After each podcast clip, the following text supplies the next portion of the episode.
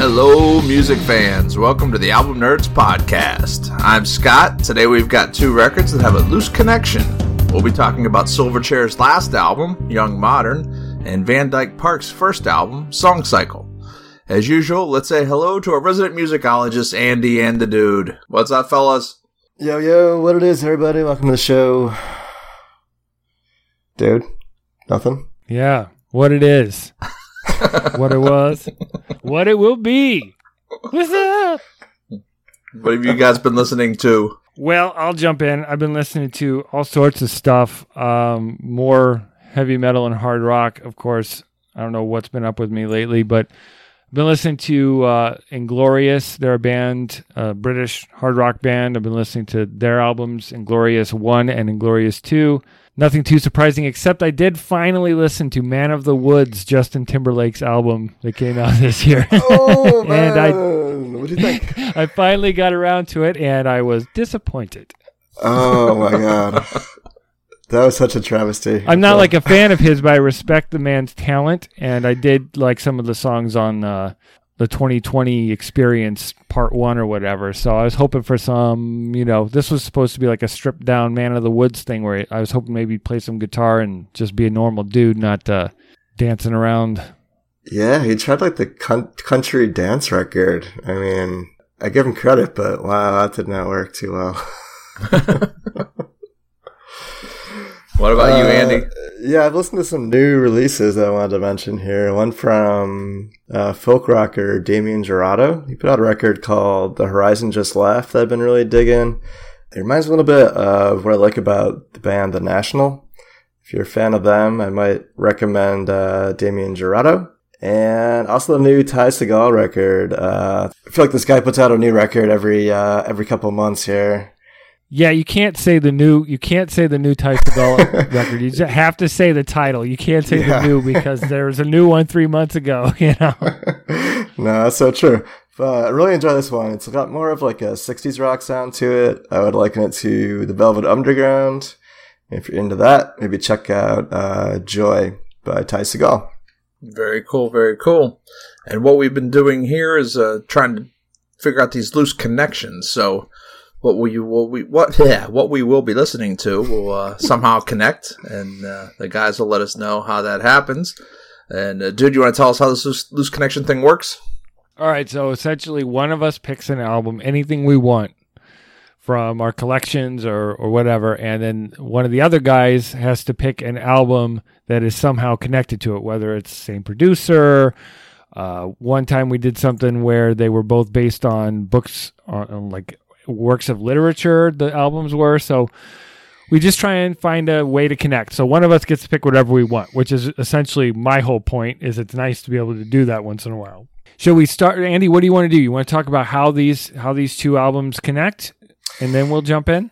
Yeah, let me at least touch on that before we get caught up in the specifics for the record. So, the dude here picked out what ended up being the last Silverchair record called Young Modern, which is a pretty interesting um, rock record. And I'm a fan, I enjoyed it. And so I was looking around and noticed that um, three of the tracks here, they're, the orchestral arrangements are written by a composer that I'm a fan of by the name of Van Dyke Parks. And so I tied that together to, or made the connection to his 1967 record, Song Cycle. So that is how we ended up where we are on the show today. Let's, uh, let's jump in and talk about that Silverchair record. We gonna play a track there, dude? Yep, this is uh, I'll play low. It's from Silverchair's Young and Modern.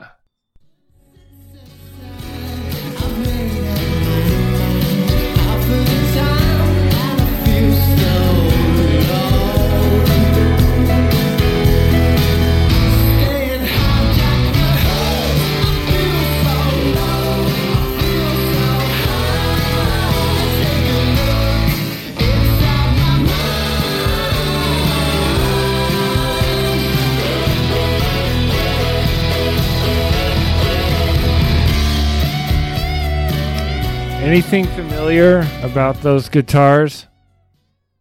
Anyone? Anyone? The well, the the last piece that was that we uh, faded out from there, I almost heard like a George Harrison kind of. Yes, absolutely. ding, ding, ding. Very cool. Yeah, that was uh that, that when I listened to it, that I just heard beautifully produced, very very Yeah. well. I mean, that was just a that's a great. Uh, whether you like the music or not, when you hear the album, you just got to be uh, you just got to be impressed with what you're hearing. All right, so I'll give a little background here. This album was released on March 30th, 2007. It's, the genre is alternative rock or art rock. I'd, I'd lean more towards art rock. It's 45 minutes long. It was on Atlantic Records and it was produced by Daniel Johns, who is the lead vocalist, lead guitar, piano, harpsichord, orchestral arrangements, the lead dude, uh, and Nick Launay. Launay? I don't know. I think Andy's more familiar with that guy.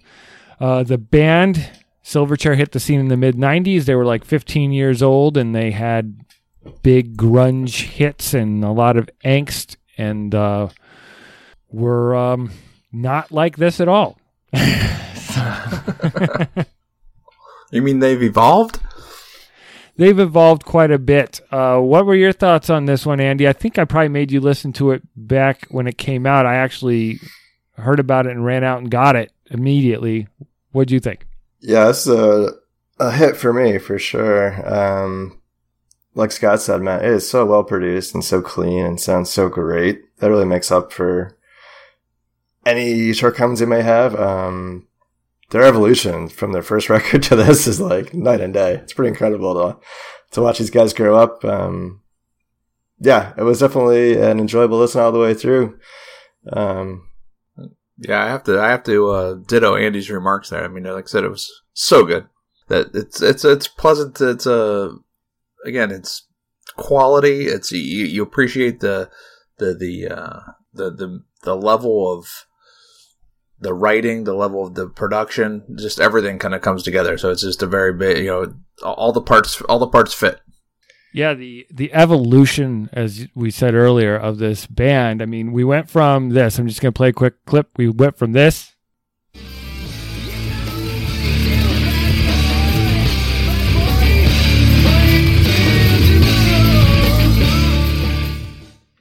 to like lush uh, George Martin production style for the Beatles. Like these guys evolved from their first album, Frogstomp, to their second album, Freak, I think it was, which was kind of more along those lines, to uh, Diorama, to Neon Ballroom. And with every one, they continued to get more, the sound was broader. They started messing with melodies and strings. And I think they worked with Van Dyke Parks before on one of their earlier records, probably Diorama and uh, they just it, when they made this album they were still in their late 20s i mean it just i think it was kind of like a way to assert themselves of who they have become as as grown men and that's what they did and they walked away there have been no albums since Yeah, well, it's a hell of a way to go out. Um, I just want to give Daniel Johns, the uh, the lead songwriter and guitar player, a little props for his guitar playing. is very understated on the record, but I think is quite exceptional. Um, actually came across him on a Rolling Stone list for top underrated guitar players, and I would uh, definitely second that uh, that notion that he's a pretty uh, pretty outstanding musician and done some pretty interesting stuff in his solo career uh, post Silverchair. If you were checking out, yeah, Yeah. and and these guys i don't know if you guys know this but they continue to be huge in australia where they're from so they have continued to be like uh, outsell everything win awards be a big deal so i think they were kind of forgotten about here in the states and uh, to, to to have the maturity to go out on if that's their final album to, to go out on a uh, a high, very high note and you know then they won't uh, feel the wrath of Maverick as being somebody who's hogging the uh, right? They stopped when they st- stopped when they stopped having things to say. So yeah you're Not gonna wait too fat boy or maverick wait till All right. tomorrow right. All right, so yeah, I'm gonna play a song called. It's a three part song called "Those Thieving Birds" Part One, "Strange Behavior," and then "Those Thieving Birds" Part Two. This is a section of the strange behavior part, and I wanted to make sure and get some of the lush instrumentation provided by Van Dyke Parks. So here we go.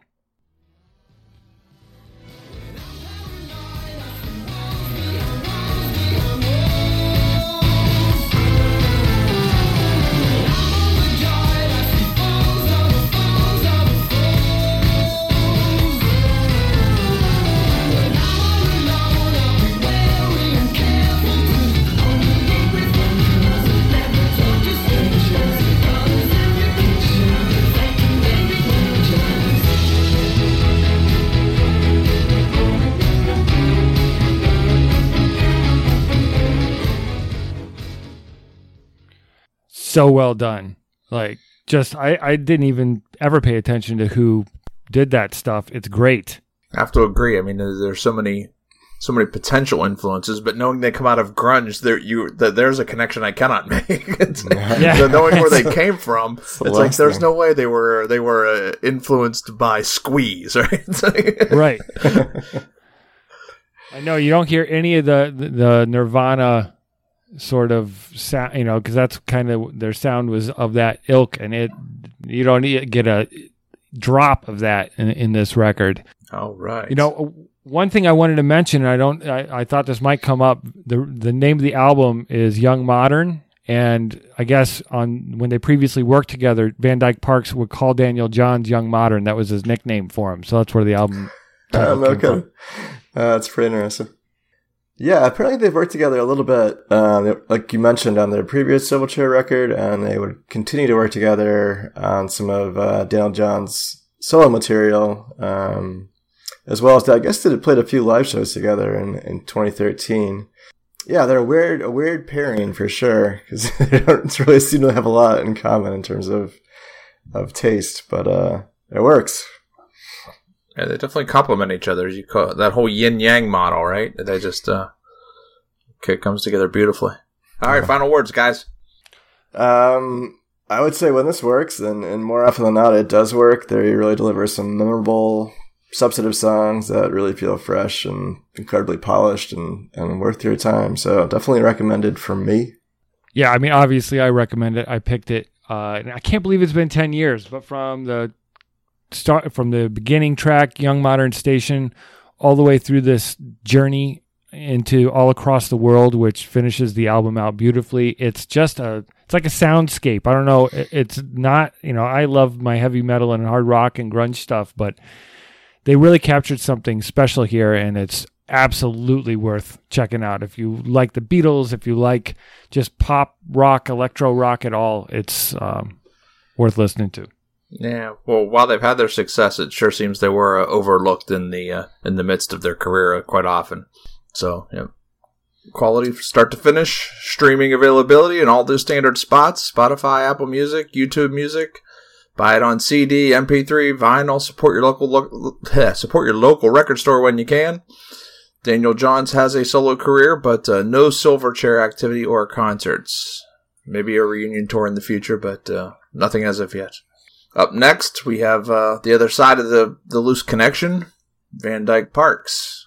Do we want to lead in with a cut from this and uh, see how the influence into the uh, Silverchair album took place? Let's do it. This is Palm Desert.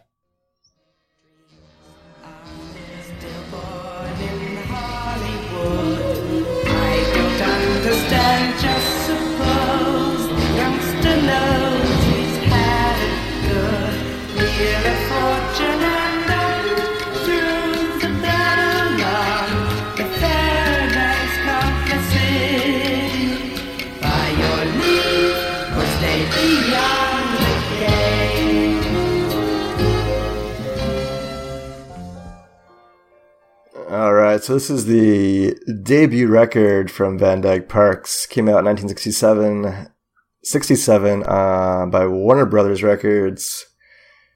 I guess if I had narrowed the genres down to just a couple, I would say bluegrass and ragtime. Though there's a lot of stuff going on here for sure. The vocals and composition are by Van Dyke Parks, um, but he hired out a lot of orchestral musicians to help with the actual playing of this music. Uh, it was well known for being one of the most expensive records of the time to ever be recorded. Uh, in today's money, it would have cost over $250,000 to produce. Um, obviously, that is quite a bit of money. It was not really the record that Warner Bros. expected. Um, Van Dyke Parks was well known at the time for working with the Beach Boys, um, and they were kind of hoping to get something more along those lines that they could sell. So he comes back with this kind of weird uh, collection of like a very warped take on uh, 60s pop music, uh, combined with like more traditional American music. It really has no other similar sounds out there that I'm aware of. Definitely a unique point in American music history. Um, what did you guys think of this record? I liked it a lot. Um, I I found it kind of like the, the phrase that the dude used earlier, the soundscape piece. It was like the it was the raw form of the soundscapes. It you, you could almost see the movie clips as you listen to as you listen to some of these songs, and it, and it was a variety of movie clips. You hear some Italian, you hear some steel drum, you hear you hear a voice that sounds like Cat Stevens or Elvis Costello. I mean, it was it's it takes you it takes you all over. It takes you on an emotional roller coaster because it takes you through all the scene the scenescapes, the soundscapes that uh, come with it. are just uh, yeah, for, particularly when you think about how old that album is, it's phenomenal. It's nuts, nutso, man. I mean, Andy, where this is, you is. know, a lot of times when you're like, oh, Kanye West or whatever, I'm like, you know, but you dig stuff out that you are into and you've heard of this guy before that just blows my mind sometimes. I've never heard of him. It was completely bizarre in every way for what my expectations were. I mean, the cover, there's this little nerd dude sitting at a on a chair, and it is like, you know, and I think Scott was right with the movie thing. You know, it, scenes in the, the movie The Yellow Submarine, the cartoon, Yeah. it felt like that at times. Just like kind of psychedelic, but there were no psychedelic elements, but somehow it was like I don't know. I just felt like I was looking at a lava lamp and laying in a shag carpet while I listened to it. There's a very warped quality to this music, I would say. Um, apparently, they did a lot of like studio trickery in the process here. They had a big budget, like I mentioned, and did some like pitch shifting and tape delay effects that were pretty groundbreaking at the time. There was something called the Farkle effect that I was reading about, Mm. which Yes. involved like folding of the tape. I didn't quite grasp how it was done, but uh, yeah, it was a pretty uh, pretty high tech for the times. Um, I saw it read a quote saying that it was uh, a forward thinking and backward minded at the same time. I think that very nicely summarizes the sound that they captured here. It's it's like a amalgamation of past and, and present in the '60s, and it's weird, but uh, I think it's a good kind of weird. All right. Do we, do we have another cut from this album we can take a listen to? See another see another side. Let's play a cut from about uh, halfway through the record here. This is called "All the Golden." Andy, I think I saw it called the Golden All. I think on was that wrong? On Oh, Google you know, Play? it's uh the All Golden. Sorry, you're right. okay. You're right. No, I, I said it wrong too. Oh. All right. We're both right.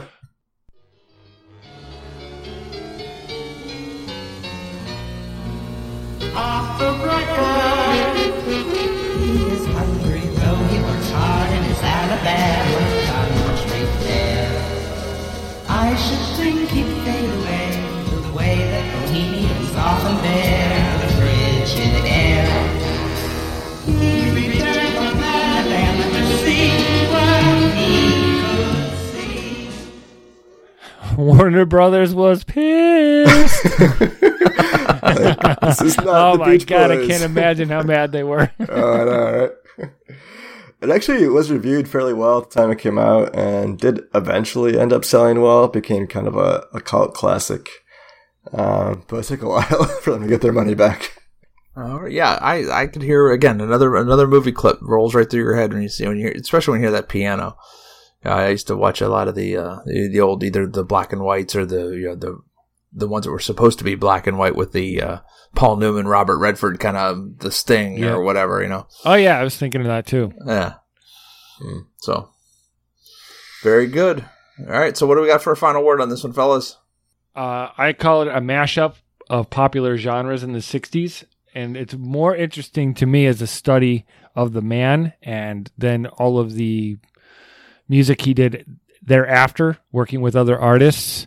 But I wouldn't listen to this just for pleasure driving around, but once in a while, lay down on the shag, light up the lava lamp, and I'm in.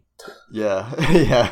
it is not an easy listen by any means, but uh, I do think it's very unique and it has an important feel to it as you're listening to it. So if you ever want to feel like you're in like a, a Wild West saloon on acid, I think uh, this is a good approximation of that.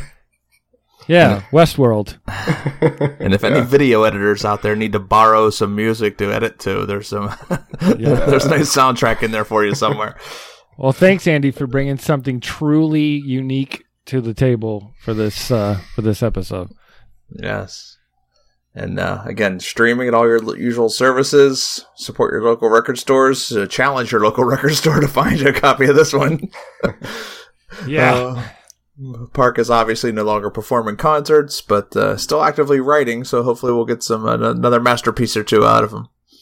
Fellas, Yep. Uh, thanks for uh, listening, everybody. Uh, tell us what you've been listening to and what records we should talk about next time on the show. Email us at podcast at albumnerds.com. We'd love to hear from you.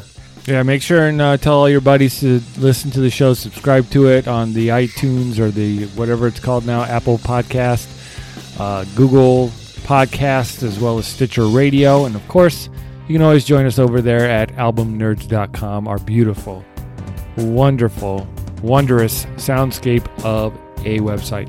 So thanks again for listening to the Album Nerds podcast. I'll catch you next time. Thank you. See ya. goodbye, everybody.